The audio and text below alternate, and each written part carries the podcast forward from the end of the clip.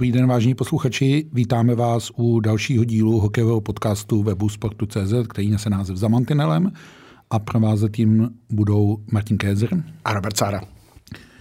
Když bych si půjčil slova filmového klasika, tak se nám rozmohl tady takový nešvar. A každý rok se nám z reprezentační dvacítky těsně před mistrovstvím světa omluví jeden, dejme tomu klíčový hráč, který dá přednost klubu před reprezentací. Vyvolává to velké pozdvižení, eh, vyvolává to velké reakce. Já jenom připomenu, že loni to byl Marcel Barinka a letos to je Nick Malík. Každý má ten příběh trochu jiný, ale něco společného. Šéf trenér českého hokeje Filip Pešan klade řečínskou otázku, kde je národní hrdost.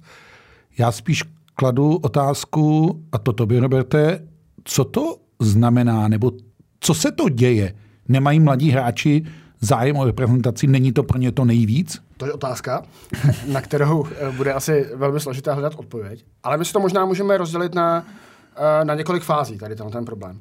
První otázka zní, eh, je to opravdu nešvár jako posledních let, protože si můžeme klást otázku, že i třeba v 90. letech, i v novém tisíciletí, se občas naskytli jednotlivci, hráči, kteří se prostě do reprezentace nehrnuli, eh, dávali přednost eh, klubovým povinnostem, a to ať na juniorský nebo seniorský úrovni. To myslím si, že ty jako pamětník šampionátů z 90. let eh, mi dáš za pravdu, že třeba Jaromír Jágr taky jako se nehrnul z NHL hmm.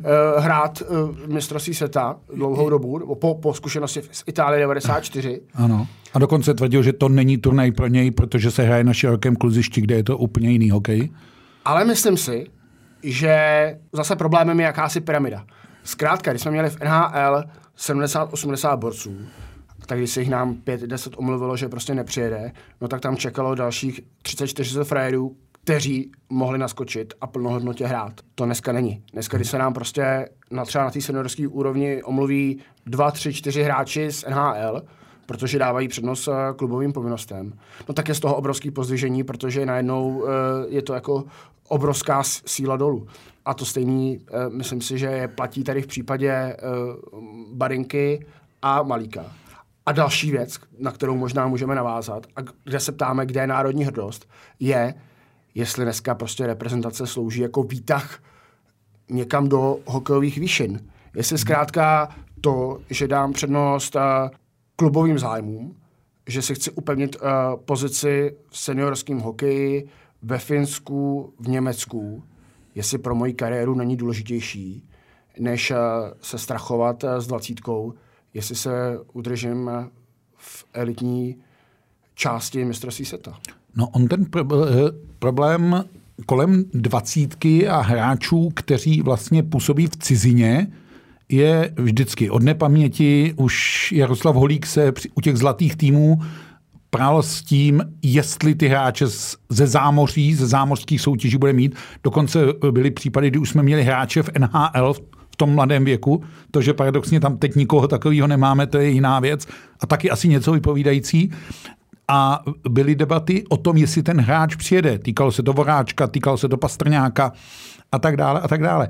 Ale tyhle ty dva příběhy posledních dvou let jsou zvláštní v jedné věci, že já mám pocit, a u Barinky téměř jako jistotu, že ten národní tým, potažmo tedy český hokej, vlastně pro toho hráče nic neudělal a tudíž ten hráč se ani necítí morálně povinován tomu, aby se e, za tu zemi byl já tady nechci vyzývat nějaký velký vlastenecký řeči a takový. Eh, já myslím, že určitá národní hrdost ke sportu patří, protože je spojován vždycky s tou zemí, ale ti hráči vlastně k tomu nemají ten vztah.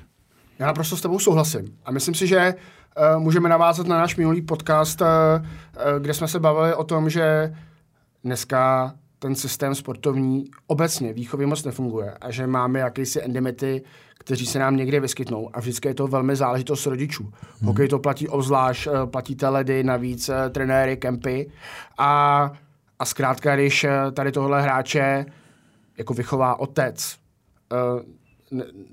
potažmo možná klub, ale prostě pomáhá mu k tomu rozvoji. Tak on hmm. jako necítí žádnou povinnost k reprezentaci, když ho třeba ta reprezentace nebo obecně svaz dlouhodobě třeba přehlíží. On necítí nějakou podporu uh, z tohohle ze svazu. No tak uh, pěstujeme v něm nějakou jako lásku k vlasti, k, uh, k českému hokeji a myšleno českému hokeju s velkým Č, jak se, jak se dneska uh, svaz nazývá. Ano, svaz v poslední době dělá, jako uh, se snaží na tom, na tom zapracovat. Dělá kempy pro uh, šestnáctky, kde pilují střelbu. Myslím si, že i způsob nějaký hrdosti je to, že uh, teďka, když budeme hrát uh, s Finskem uh, zápas doma, tak pozve, po, pozve uh, hokejové kluby uh, mladý Mlad, hráčů. Mladý, malý hráče.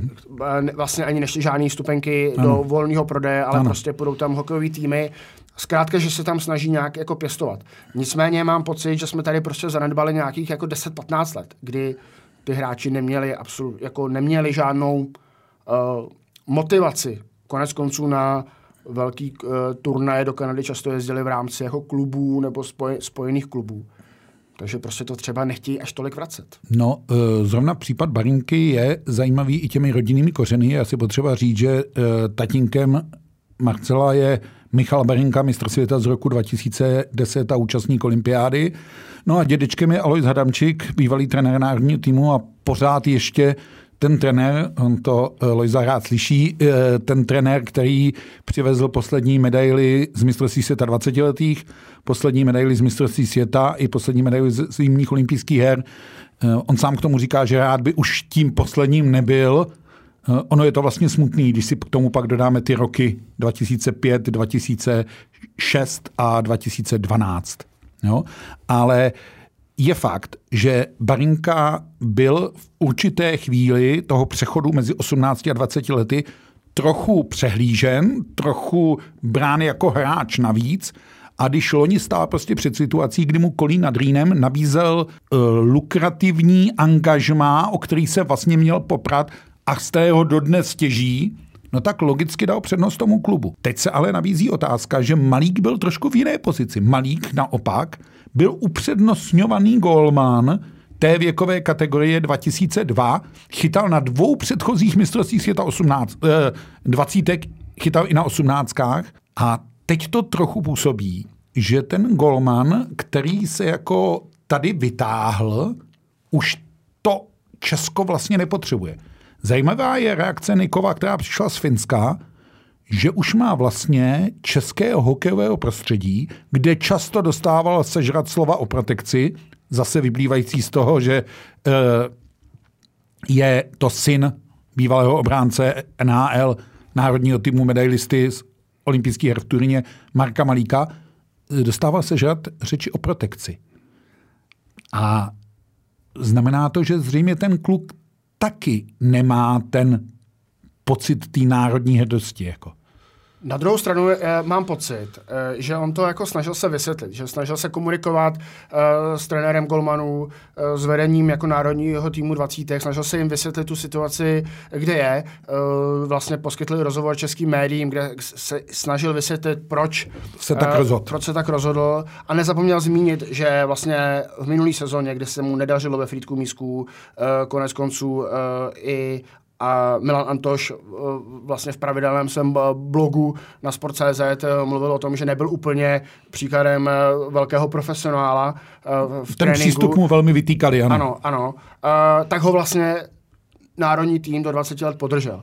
A to on zmiňoval. To si myslím, že je jako velmi důležitý. Že to ne... cítí. Ano, že to cítí, že cítí nějaký závazek uh, vůči té reprezentaci. Zároveň, ale je tady velký memento jménem Jakub Škarek hmm. který vlastně před dvěma lety byl v dost podobné situaci, jako je, jako je Malík. Uh, začínal se prosazovat ve finské lize, uh, začínal se etablovat v seniorském hokeji. A pak přišla pozvánka na mistrovství světa juniorů do Buffalo. On na měsíc zmizel do, uh, do Ameriky z Finska, kde si ale zachytal jednu jedinou třetinu. Hmm. Úplně ho to rozložilo. rozložilo. Přesně ano. tak a už vlastně nikdy se do té pozice nevrátil. Já si dokonce myslím, že do se to nemělo velmi jako zásadní roli eh, pro tu jeho kariéru. Vývoj jeho kariéry, kudy šla? Protože jo? u Jakubu Škorkovi se mluvilo jako o novém Dominiku Haškovi. Uh, opravdu jako měl, měl velký nárůst. Hmm. Dostal a velmi brzo příležitost v extralize. Tehdy je hlava byla v extralize, ano. on chytal i za Spartu a tak dále jo, byl to považovaný za velmi talentovaný golman, který ale vlastně to mistrovství nezvlád. A tohle je další věc, a už ty už to zmínil, jestli si ty kluci říkají, hele, co já tam vlastně budu dělat? Nešmrdí to tam trošičku průšvihem, pojedu já jako do toho a tak dále a tak dále, protože ona, ta, já jsem záměrně zmiňoval ty roky, které chybí od těch medailových úspěchů. On už se totiž ztrácí ten vítězný nebo úspěšný duch z těch týmů, to nebyla náhoda, že letos na mistrovství světa dospělých v Rize poprvé nebyl nikdo z hráčů, kdo by měl medaily, protože už prostě nám pomalu dochází. Jo? Takže uh, asi i tohle hraje roli v tom uvažování těch hráčů. Jako. Naprosto souhlasím a pomůžu si latinským citátem, abys věděl, že jsem na gymnáziu studoval latinu. Uh, exempla trahunt. Uh, příklady táhnou. A já si vybavím uh, Honzu Kováře. Hmm. To je, myslím si, prototyp uh, věrného reprezentanta. I vlastně v sezónách, kdy uh, s, s Magnitogorskem hráli finále, on se blížil ke 100 zápasům za sezónu, což hmm. je v mhm. Evropě jako nevýdané číslo, tak jezdil na mistrovství světa pravidelně. A vyprávěl mi, že vlastně ta láska hokej a k reprezentaci se uh, u něj vznikla po Nagánu, kdy si s bráchou rovněž reprezentačním eh, golmanem, golmanem eh, Jakubem hráli na Patru s Procházkou, že to pro ně, pro ně byly ikony, že hráli si doma a vlastně vzdíželi k, těm, k těmhle těm uh, osobám. A je to doba, prostě jemu bylo 8 let během, v době Nagána, zažil zlatý hetrik, tomu bylo 8, 10, 11. Mm-hmm a prostě cítil jakýsi závazek nebo touhu reprezentovat. Chtěl být tím úspěšným reprezentantem ano. taky. To, co zažívali ty reprezentanti, kteří slavili ten úspěch, tak to on chtěl zažívat logicky jako malý dítě taky. A teď si vezmeme, uh, kolik bylo těm dnešním reprezentantům, 18-20 letým, kdy jsme naposledy získali mm. zlato na mistrovství světa v Německu. No, mnozí teprve začínají s hokejem vůbec ho vnímat. No. Je, to, je to velký problém, protože oni si vlastně v uvozovkách nemají na koho hrát, nemají ke komu vzlížet.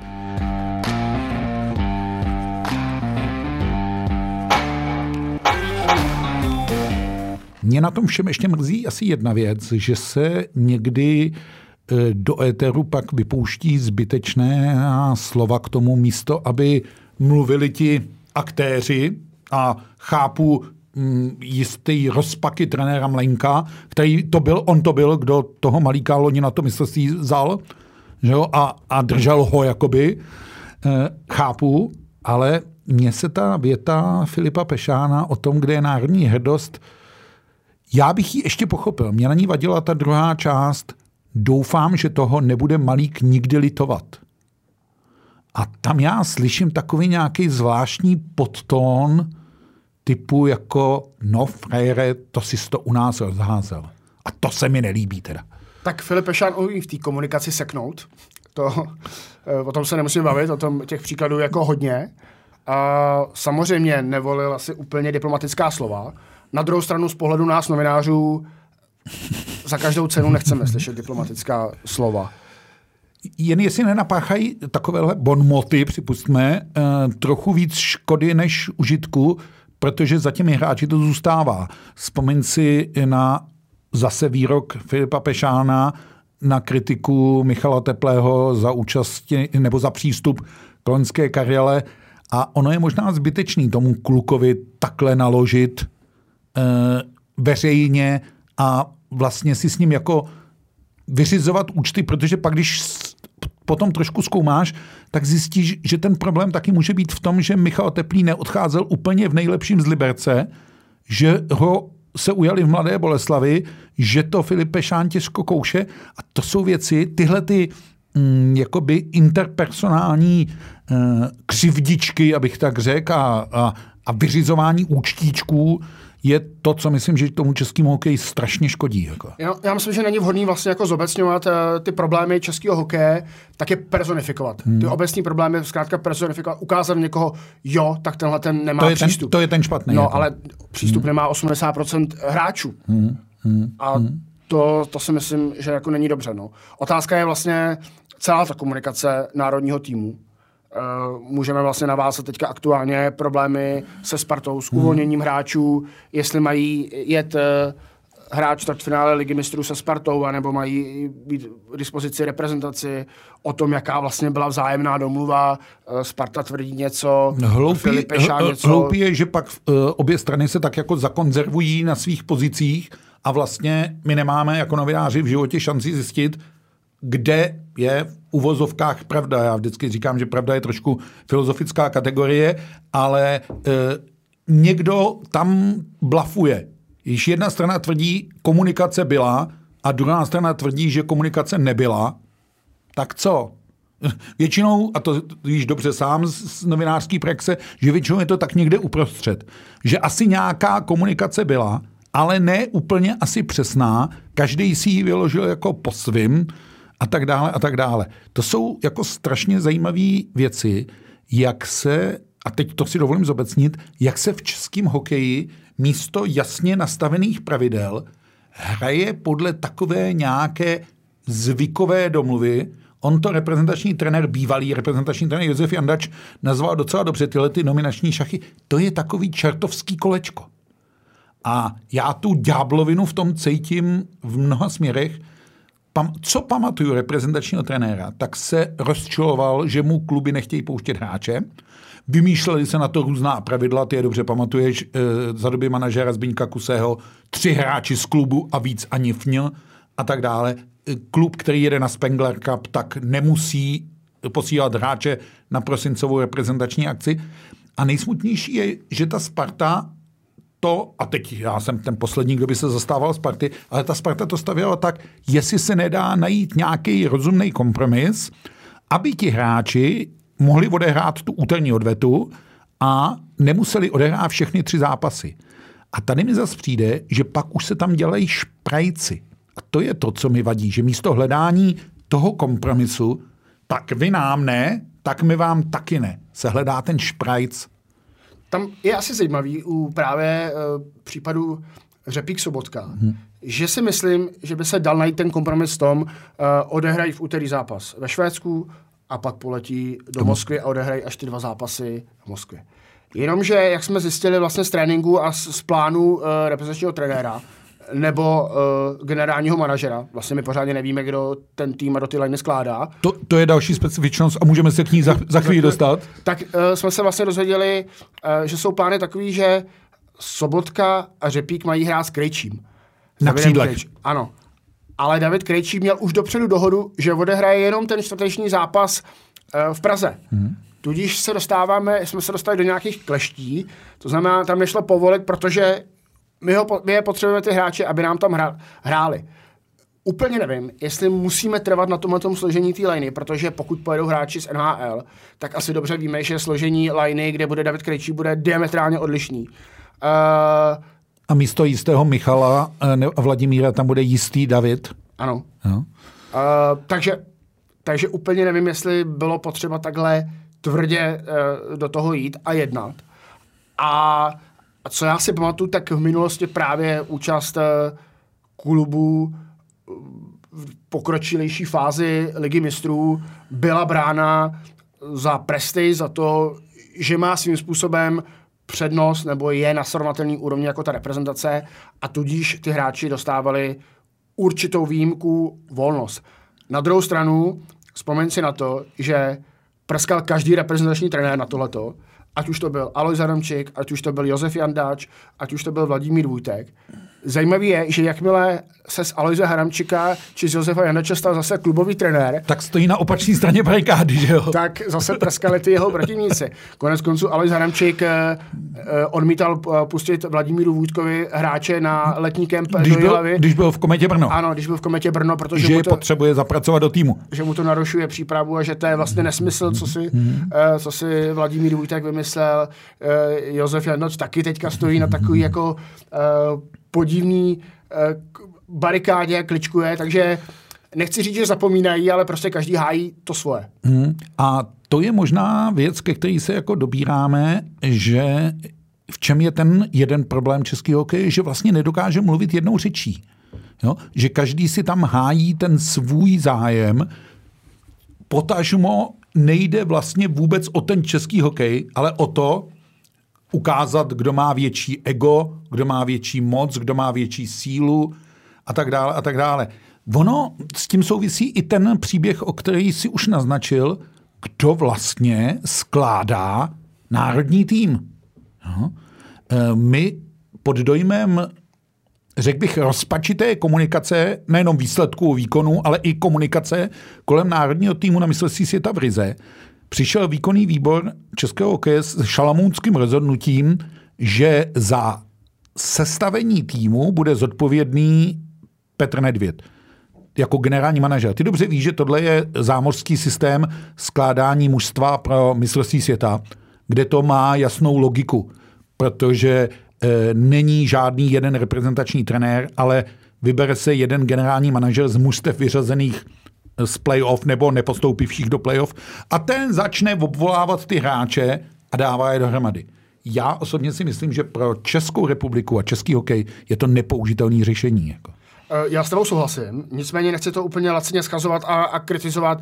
Třeba to eh, jako má nějaký model, který bude funkční. Zatím se mi nezdá.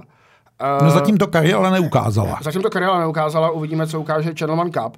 Uh, zvláštností, a vlastně na tohle můžeme navázat, protože novináři se v pondělí ptali Filipa Pešána, jak je to s těmi Spartany, jaká byla komunikace. On reagoval velmi podráženě hmm. a řekl, tohle nejsou otázky na mě, tým skládá uh, generální manažer Petr Nedvěd, ale Petr Nedvěd uh, nebyl novinářům k dispozici, protože je na inspekční cestě v Americe. A pro mě je docela otázka, jestli má skutečně teď, v tento moment, být na inspekční cestě v Americe, protože kvůli uh, operaci zmeškal Karialu, hmm. kde nebyl osobně, teďka zmešká uh, Channel One Cup, kde nebude uh, osobně. Takže neuvidí naživo, nebude, nebude s tím týmem přímo ani na jednom z turnajů do Hockey Tour před olympiádou. A má pak skládat tým pro olympiádu. Ano. A teď dělá jakousi funkci, nebo nechci to zlačovat, ta, ta inspekční cesta je důležitá a s těmi hráči z NHL je jako velmi důležitý mluvit, to, to určitě. Ale zkrátka, jestli teda, když je zodpovědný za ten tým, za jeho skládání, tak jestli by teďka neměl být eh, s týmem v Praze a následně v Moskvě. Je to, je to uh, prapodivný. Chápu okolnosti, které vedly k tomu, že skutečně musel jít v listopadu na tu operaci toho kolene, ale taky se mi zdá, že uh, teď by byl asi platnější tady.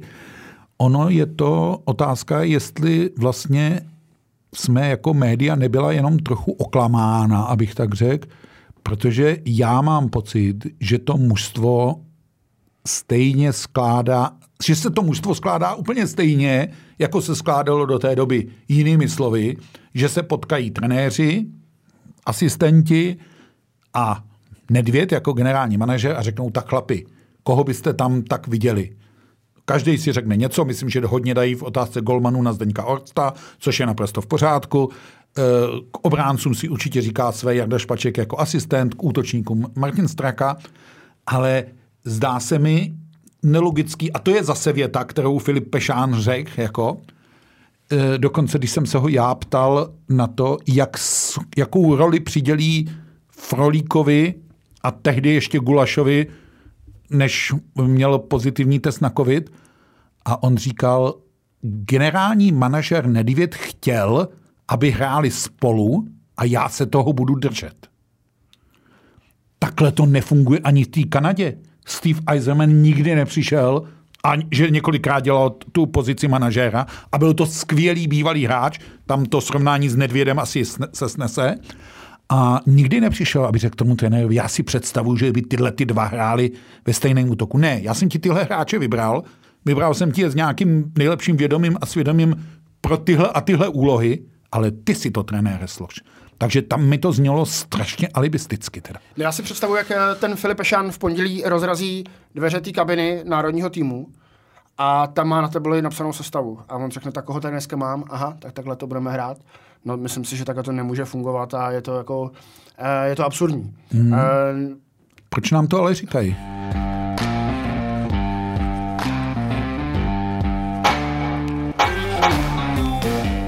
Toť otázka. Otázka no, možná je, za milion. Možná je, možná je samozřejmě i chyba uh, komunikace ze strany českého hokeje, uh, že nám v úvozovkách nepředhodí i toho Petra Nedvěra, protože samozřejmě rozhovory se dneska dělají online, uh, asi není moc složitý, vzhledem tomu, že to je odpoledne, uh, aby se Petr Nedvěd připojil to z New Yorku. propojení do Ameriky. A hmm. vysvětlil nám, uh, kdo, jak má hrát, jak vypadá sestava, i to, jak vypadá jako jednání hmm. s hráči z NHL. Mm-hmm. Jenže, jenže Petr Nedvěd, když jsem se ho před kariérou na tohle ptal, tak on říkal, no přece nepůjdu na střídačku, nejsem blázen. Což je pozice toho generálního manažera. On nemá být na střídačce, skutečně. Ale já vlastně nevím, co tímhle uh, to vedení českého hokeje uh, jako naznačovalo, k čemu to mělo směřovat, když nechci být vlastně kritikem od podstaty a říct si, hele, to má vytvořit jenom alibi pro Pešána. Takhle, můžeme si říct, že vlastně reprezentační trenér má nejsložitější situaci v květnu při mistrovství světa. Uh, není-li olympijská sezóna. Ano. Uh, funguje to standardně tak, uh, že hraje prostě čtyři turnaje Euro Hockey Tour, kde to zas není až tak jako... Byť se výsledkově nedaří, dobře, tak je jakýsi tlak, ale není to tak, že by ho média Eh, diváci, fanoušci odvolávali, prostě i když se skončí poslední na tom Euro Hockey Tour, tak je nějaká kritika, na, za tři dny se zapomene a jedeme dál. Já jenom, Tam... při, promiň, já jenom připomenu, že naposledy Luděk Bukač eh, v březnu 1997 pod dojmem kritiky nevydařené sezóny vlastně odstoupil s tou památnou větou, mě tady kádrujou uh, agenti a novináři, tak já už to dělat nebudu.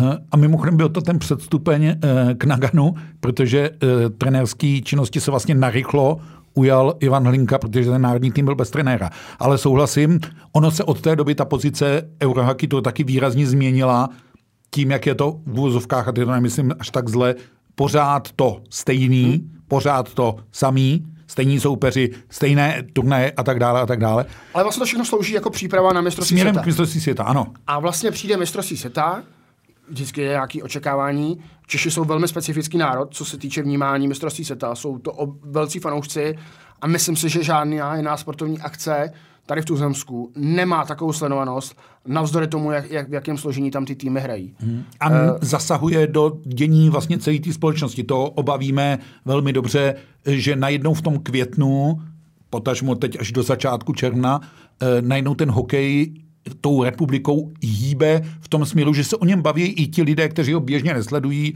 koukají v hospodách, nebo teď, když byly hospody zavřený na plátnech venku. To je věc, která je mimořádná z tohohle pohledu. A najednou se ten trenér po nějakým roce vlastně, kdy si tak jako pluje, nemyslím to nějak špatně, v klidu, uh, v klidu tak najednou je na něj jako zaměřena uh, opravdu pozornost jako široký veřejnosti. A on se s tím musí vyrovnat. To je jako přirozený. Jsou to tři týdny, ale proto to děláte. Proto přece se chcete stát jako reprezentačním trenérem, abyste zažil velkou, uh, velký vítězství. No. Ano, ale velký vítězství lemují i velký porážky. Hmm. A samozřejmě plat reprezentačního trenéra uh, je jako nadprůměrný, to, to, o tom to nemusíme jako řešit, takže ten trenér prostě musí být připraven na nějakou, nějakou kritiku. A mám pocit, že prostě uh, kritika, která se valila na Filipa Pešána a Porize, No tak možná už během Rigi. Ano, už během Rigi, samozřejmě.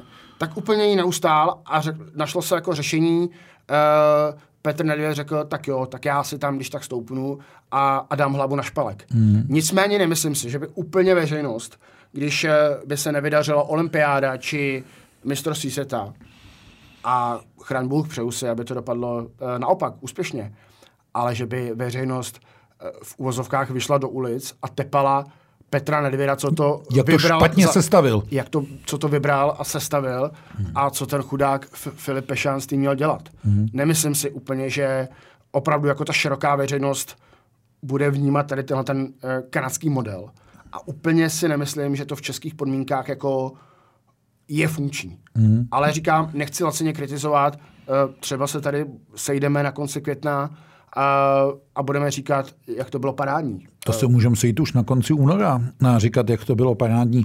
Byť asi poslední věc, když už mluvíme takhle o té reprezentaci a ta, ta olympiáda opravdu klepe na dveře, já myslím, že v tuhle chvíli dělat reprezentačního trenéra je teda práce, zvlášť v Česku, velmi nevděčná, ale ve všech zemích, protože ta nejistota, jak se zachová NHL, která má teď čerstvě další tým, míněno Calgary, eh, v karanténě odkládá tomu zápasy, tak se bojím, že ta chuť eh, lidí z NHL riskovat eh, cestu hráčů svých největších hvězd, biznisových hvězd, to je třeba říct, do Číny může být malá a malá a může opravdu nastat i ta varianta B, o které se mluví a to je vlastně strašně nevděčný skládat jeden tým a druhý tým. Tak jsou vždycky takový ty legendární notýsky těch trenérů, kteří měli a zapisovali si tam uh, různé sestavy. Josef Janač vždycky vtipkoval, že jeho syn je do toho hrozně zažraný, takže mu ten tým skládá, on. skládá dokonce on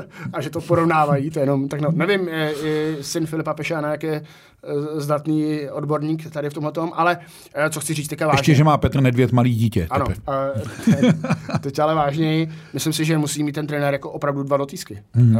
Evropský výběr a, a zráči se na HL a myslím si, že jestliže ještě tak před týdnem uh, Petr Nedvěd pro Deník Sport říkal, že účast hráčů vidí na 99% a na 1% to, mm, že nikoliv, tak si myslím, že ty že procenta se za poslední týden rapidně, uh, rapidně obrátila, že dokážu si představit, že to je 60 na 40. Hmm.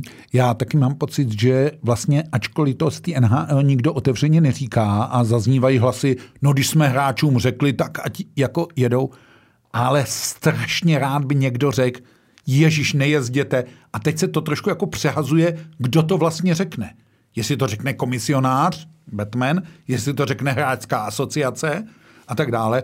Další problém je, že z Číny pořád nepřichází zprávy, co teda vlastně se bude muset dělat a co když bude ten uh, člověk nakažený.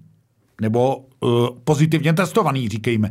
Uh, zkušenost z Japonska říká, že ty sportovci prožili docela nepříjemné chvíle na těch covidových hotelech a v Číně to bude rozhodně horší. To je jednoznačná věc. Jako. No, myslím si, že největší strašák je to, že by museli zůstat v karanténě. V Číně. V Číně tři až pět týdnů. Hmm. To prostě znamená, že by ten hráč jako přišel o zaměstnání, hmm. nebo respektive hmm. nemohl by vykonávat zaměstnání po návratu uh, z olympiády, hrát NHL.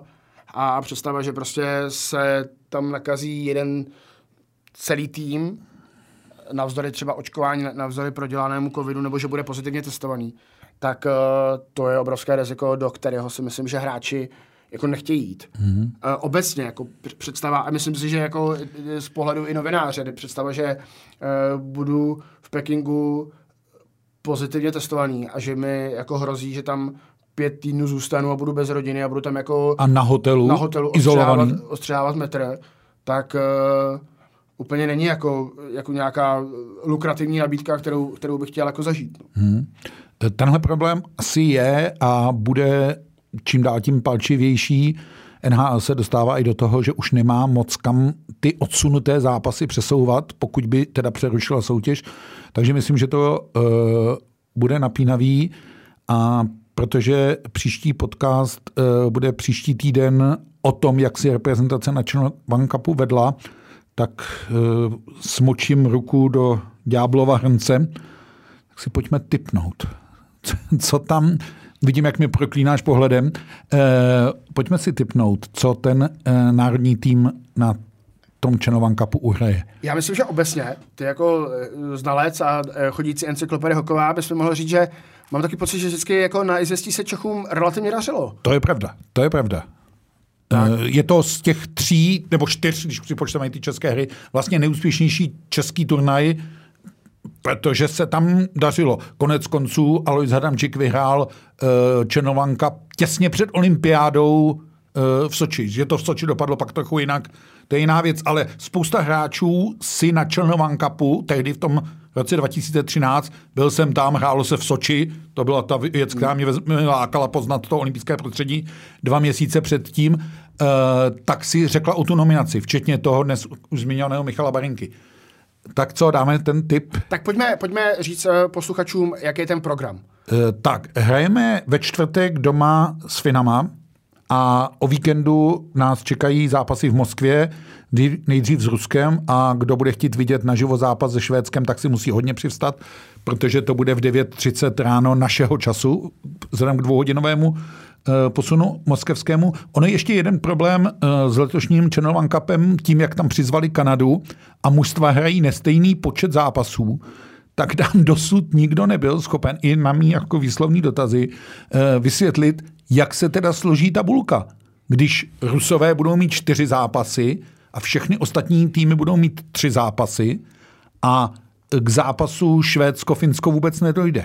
Tak to by bylo, aby to ty Rusové nevyhráli, ne, ten turnaj. To jo, ze, ze čtyř zápasů vypadá to velmi pravděpodobně, takže ten typ, že vyhrají Rusové, je jasný. A můj typ je, že porazíme Finsko doma a Švédsko. Tak dobře, uh, musíme si to rozdělit, někdo musí být pozitivní, někdo musí být eh, méně pozitivní, tak já si říkám, že z těch tří zápasů, a záměrně neřeknu který, jeden uhrajem, aby to neskončilo tak smutně jako na kariále, kde jsme prohráli všechny tři a ten pohled byl dost tristní. Takže doufejme, že se tady za týden potkáme a budeme si říkat o tom, jak jsme minimálně jeden, v lepším případě dva a v úplně ideálním, tak jak to plánuje Filip Pešán, vyhrajeme všechno a budeme si tady o tom povídat. Do té doby se s vámi loučíme, mějte se hezky a naslyšenou. Naslyšenou.